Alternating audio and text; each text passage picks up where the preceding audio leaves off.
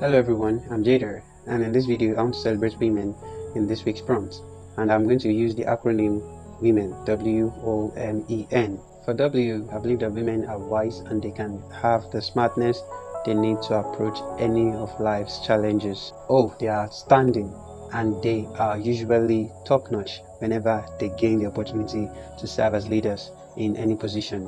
M, I salute their ability to multitask because they have that capacity to hold different things and maintain them going steady and smoothly and achieving success in all of them. E, they are very empathic and they have that ability to understand your situation and even encourage you and even help you get out of such situations. And finally, N, women are the mothers of the nation. They have that nurturing ability to nurture anything that's given to them, not just children, any ideas, any seed given to them, they bring it to full maturity. Thank you all very much.